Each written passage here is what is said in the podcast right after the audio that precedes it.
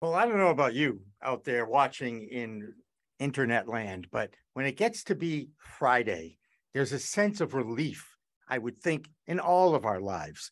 Some have more stressful lives than others. I'll put mine up against anybody's stress at this point. Hi, everybody. Welcome to Green Rush Live, our regularly scheduled business, cannabis talk show, or cannabis business talk show, depending on which way you listen. We are so excited about talking about this subject today because of what happened in Washington, D C yesterday. And if it sounds familiar, like a deja vu all over again, it's exactly almost to the week when Chuck Schumer introduced federal legalization framework for draft purposes, for feedback purposes. And it took him a year to basically re-release it after getting some feedback from the industry. Now, joining me as co-host today will be Josh Kincaid, he of the Talking Hedge, he from Washington State. Hello, Josh. Thank you so much for joining us. Thanks, Jimmy. And as always, it's usually the third Friday of every month, but we skipped the first one just because we were on vacation. Uh, Morgan Fox from Normal joins us from Washington, D C. And obviously, there's a buzz in Washington, D C that has nothing to do with the hearings from the last couple of days. It actually has to do from the cannabis industry, because there's hope on the horizon that perhaps something in a reform package will actually get to the floor to be debated by the U S Senate. Morgan Fox, thank you again for joining us. What's your reactions to what went on yesterday? Well, it was great to finally see this legislation actually be officially introduced after uh, waiting, uh, you know, a year from the seeing the draft legislation.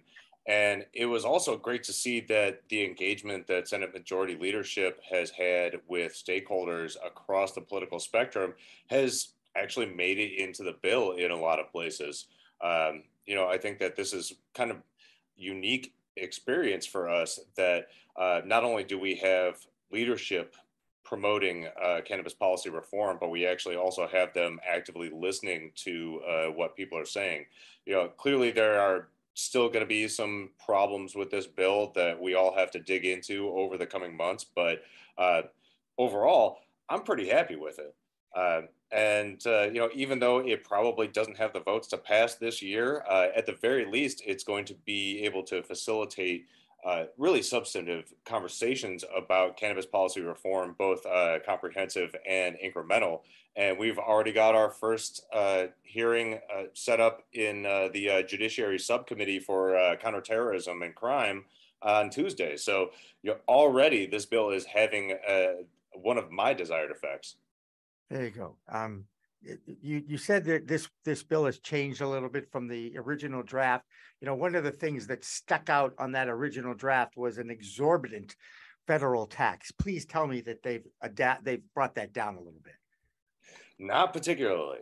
um, and that's definitely something that we're going to have to work on.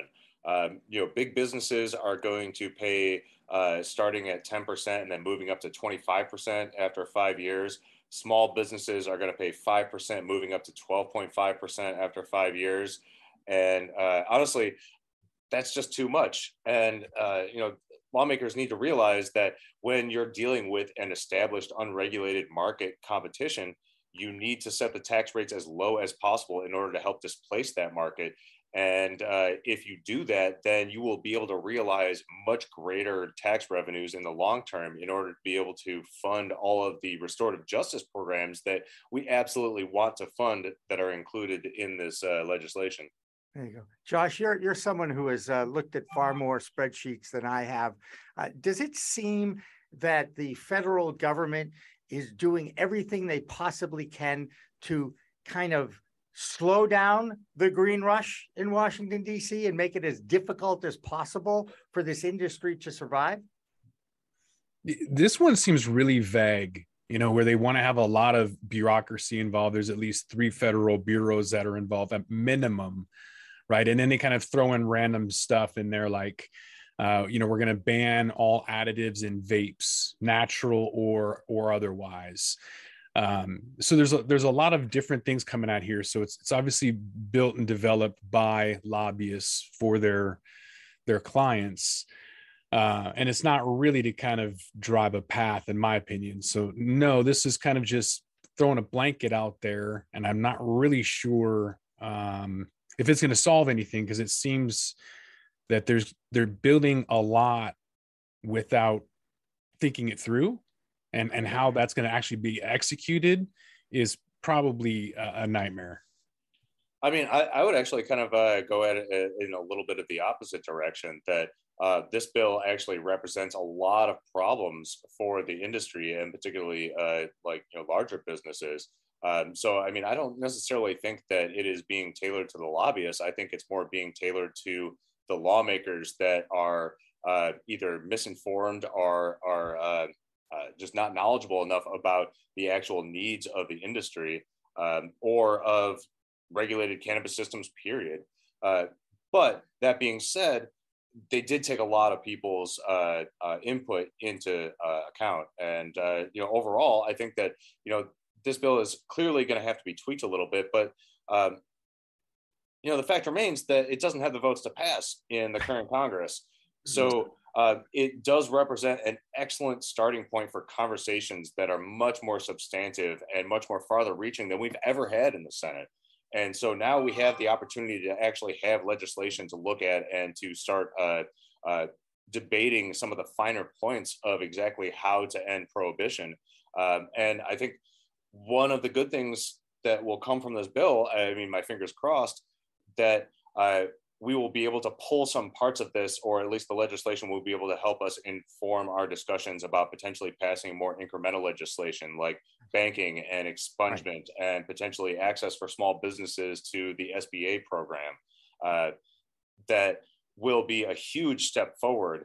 And while, you know, clearly won't end prohibition, which is what we all want to happen, uh, will get us farther in that direction than uh, we could have had we not gotten the go-ahead to actually start talking about those issues with the introduction of this bill.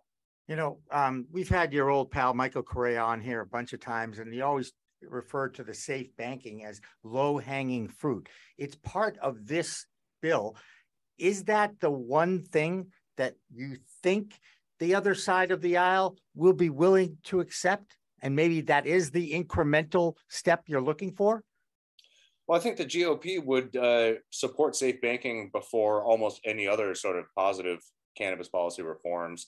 Um, that being said, the Democrats want to see that be beefed up a little bit in order to help protect uh, uh, against like predatory lending, and uh, make sure that uh, small businesses, particularly those represented by marginalized communities, are able to access the uh, the benefits that uh, could come with uh, having safe harbor for financial institutions to be able to work with cannabis companies. And so uh, the uh, uh, the language that's in C A O A uh, kind of provides a blueprint for exactly what Democrats want to see when it comes to banking language. Uh, some of that stuff might be a little bit too far for the G O P to get on board with, but I think that it does provide a pathway in terms of language that specifically protects against uh, uh, predatory discriminatory practices, and also uh, provides guidance for the financial services industry to uh, know exactly how to interact with the cannabis industry in a way that's not going to draw congressional ire. Yeah. I, you know, Josh, are you confident at all about this or not?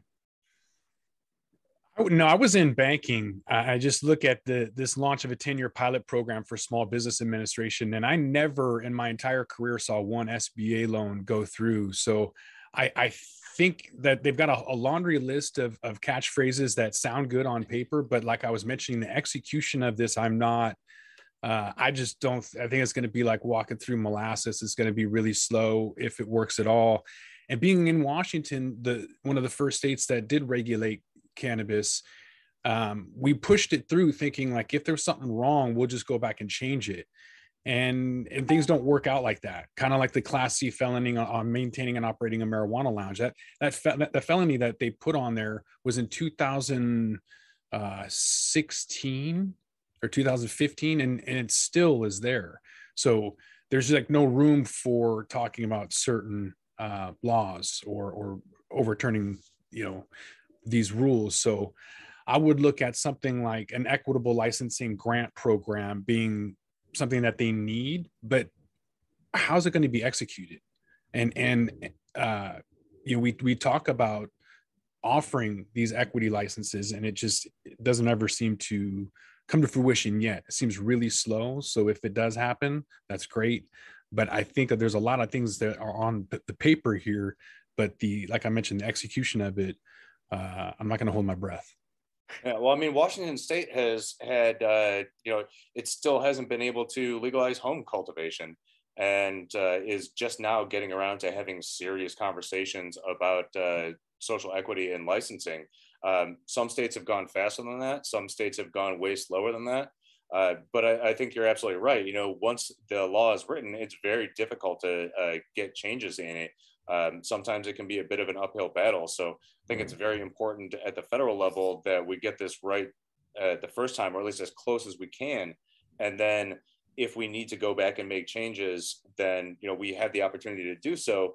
Um, but they should be the smallest changes that we can possibly manage so that we can actually make them be a little bit more doable.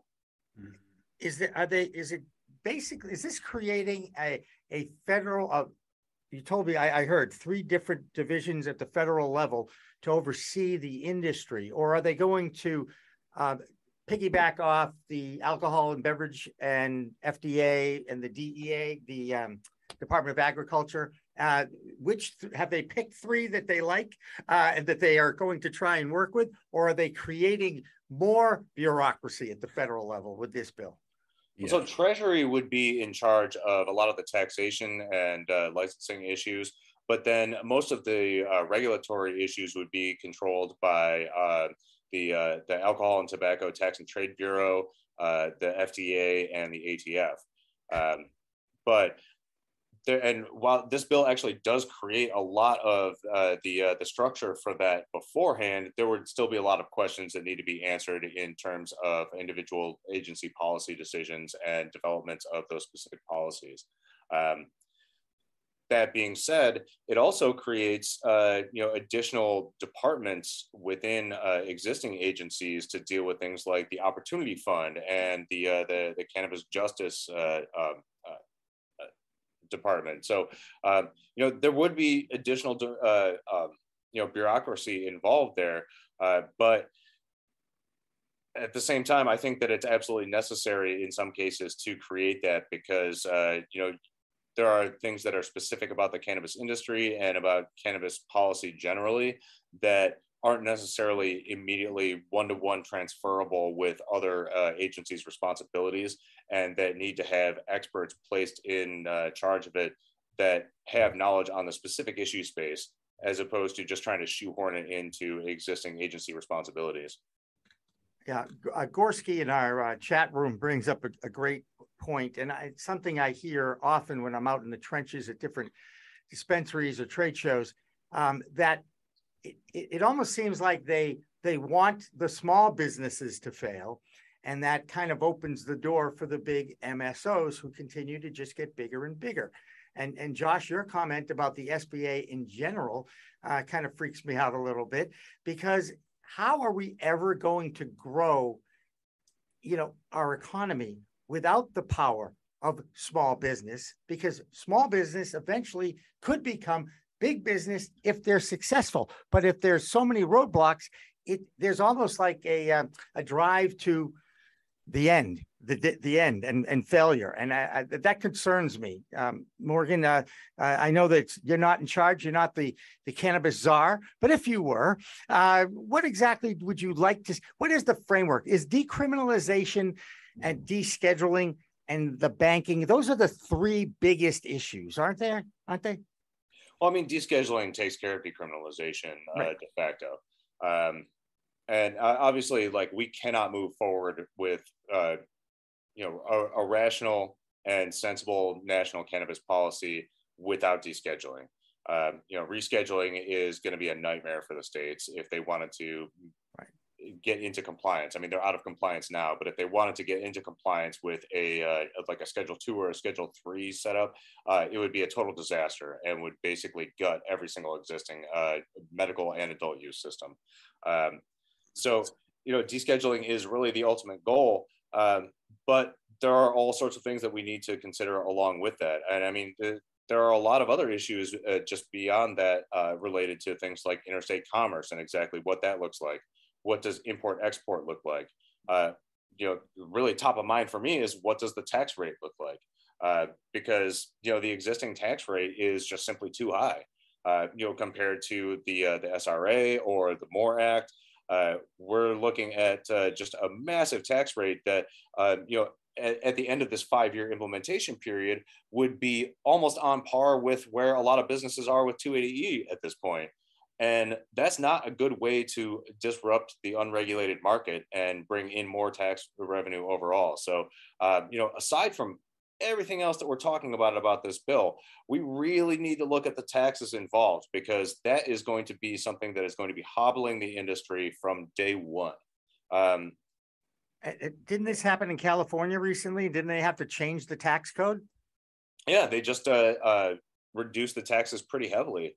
Um, And, uh, you know, I think that's not without precedent either. Colorado has done that in the past. I think several other states have done so as well, uh, which is kind of mind blowing when you look at policy overall, because it's really hard to get politicians to drop the taxes on anything once they get used to that revenue. But uh, I think that there is uh, enough of a groundswell of support for uh, decreasing taxes on the cannabis industry so that it can be more competitive with the existing unregulated market, that uh, politicians are actually starting to listen and are starting to realize that this is a way to get more tax revenue in the long term.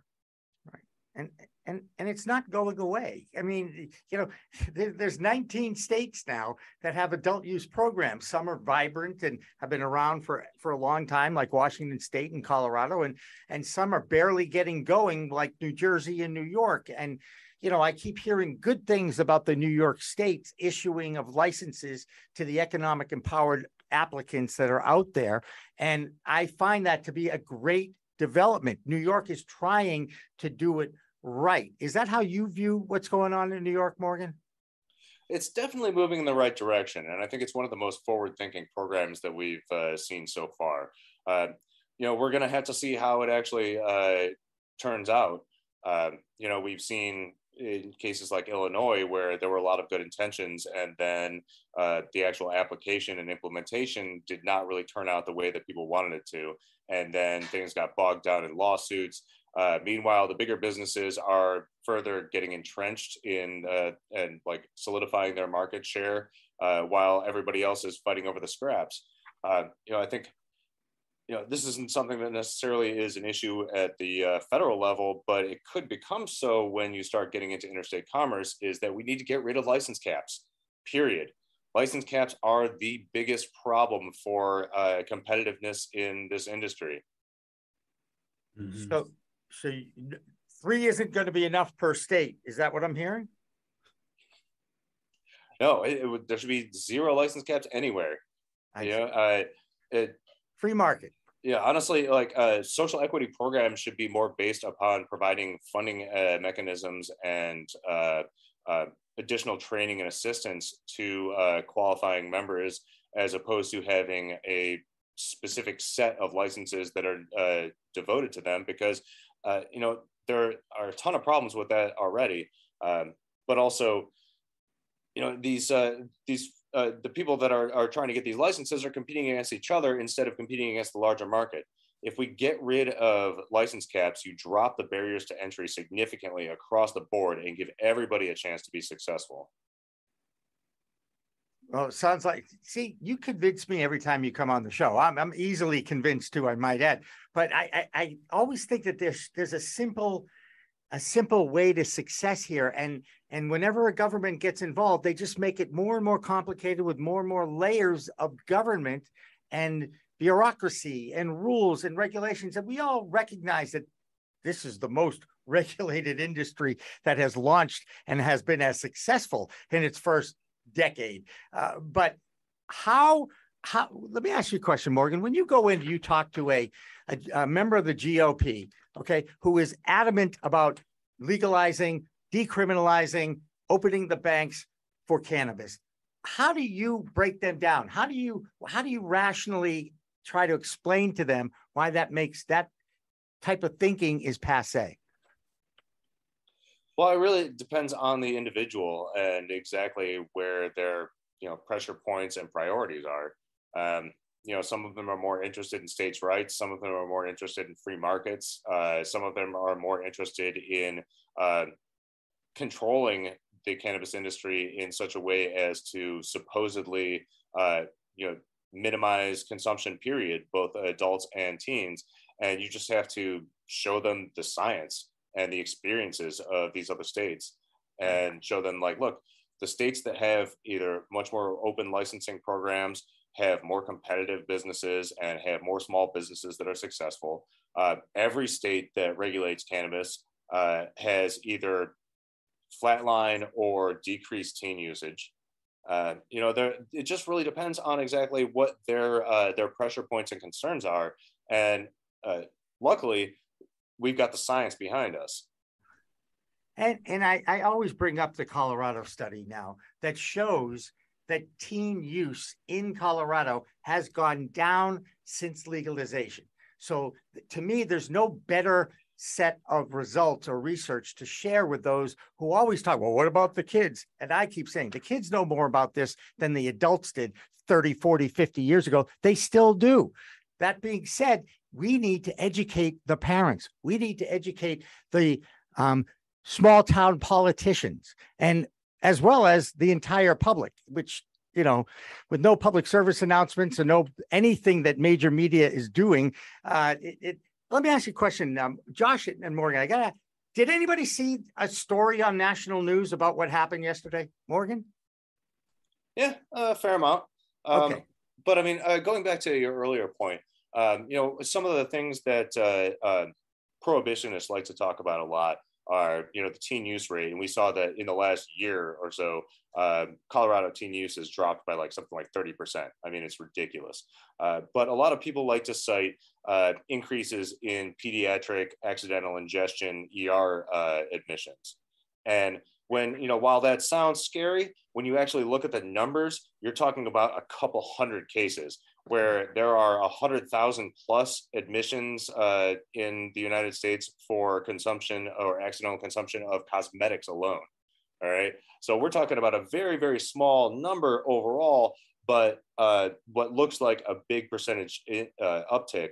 Um, and that's something that uh, prohibitionists like to cite all the time. But what they don't talk about is the fact that, like, A, none of these kids are dying from accidental ingestion of cannabis. B, uh, people are a lot more likely to take their kids to the emergency room when they know that they don't have to worry about getting arrested or getting custody removed because of that accidental ingestion. And C, uh, you know, when you really get right down to it, this is an issue of parental responsibility. And, uh, you know, a lot of the people that uh, like to, you know, hem and haw about uh, this sort of stuff uh, really completely ignore the fact that when it comes down to it, you're responsible for the safety of your own home. Right.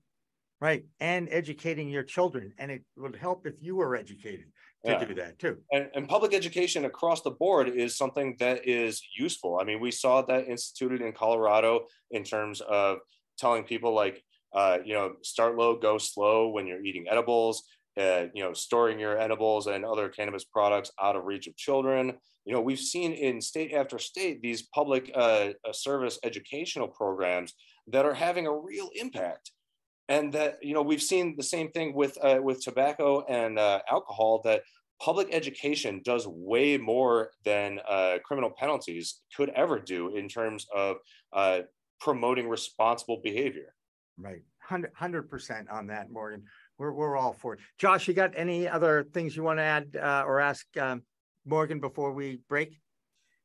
It's okay. No uh, pressure. No pressure. You know, there, there might be more synthetic urine on the market. If there's no federal drug testing, there's going to be some of, you know, these drug tests that are no longer needed. Uh, and then people can go out and buy their ten ounces at the federal level. I think that's a great thing. uh, that's not something I see on the shelf of the, the stores that I shop in. Is, is that in Washington State? Well, you got to go to like a, a head shop or whatever to get the the fake pee, but yeah, it's out there. It works. All right. Fair enough. Morgan Fox, as always, a pleasure uh, to talk with you, sir. Uh, support Normal, support all those institutions out there that are in the trenches, making the difference in Washington, D C, trying hard to do that. And coming up after this break, we've got two groups. Uh, I think Morgan's very familiar with one of them. Uh, the N C I A, uh, Aaron Smith is coming on. He is the official, I think he's the C E O, and the executive director, Amber Littlejohn of M C B A, the Minorities Cannabis Business Association. So that's what's coming up next. Don't go away. It's four twenty. Kick back, enjoy, and we'll be back with more of Green Rush Live after this. Don't go away.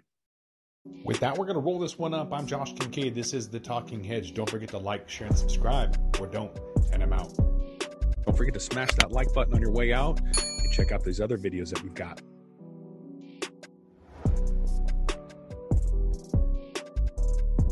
Thanks for listening to today's show. To check out more great cannabis podcasts, go to pod connects dot com. Here's a preview of one of our other shows. Are you looking for the next great cannabis business to invest in? Then you need to check out the M J Bulls podcast. Hi, I'm Dan Humiston. Join me each week as I speak to both cannabis entrepreneurs who are raising capital and cannabis investors who are investing capital. Our ten-minute episodes are perfect for the busy investor. Start listening to the M J Bulls podcast today, wherever you listen to podcasts, and who knows, maybe you'll discover the next cannabis unicorn.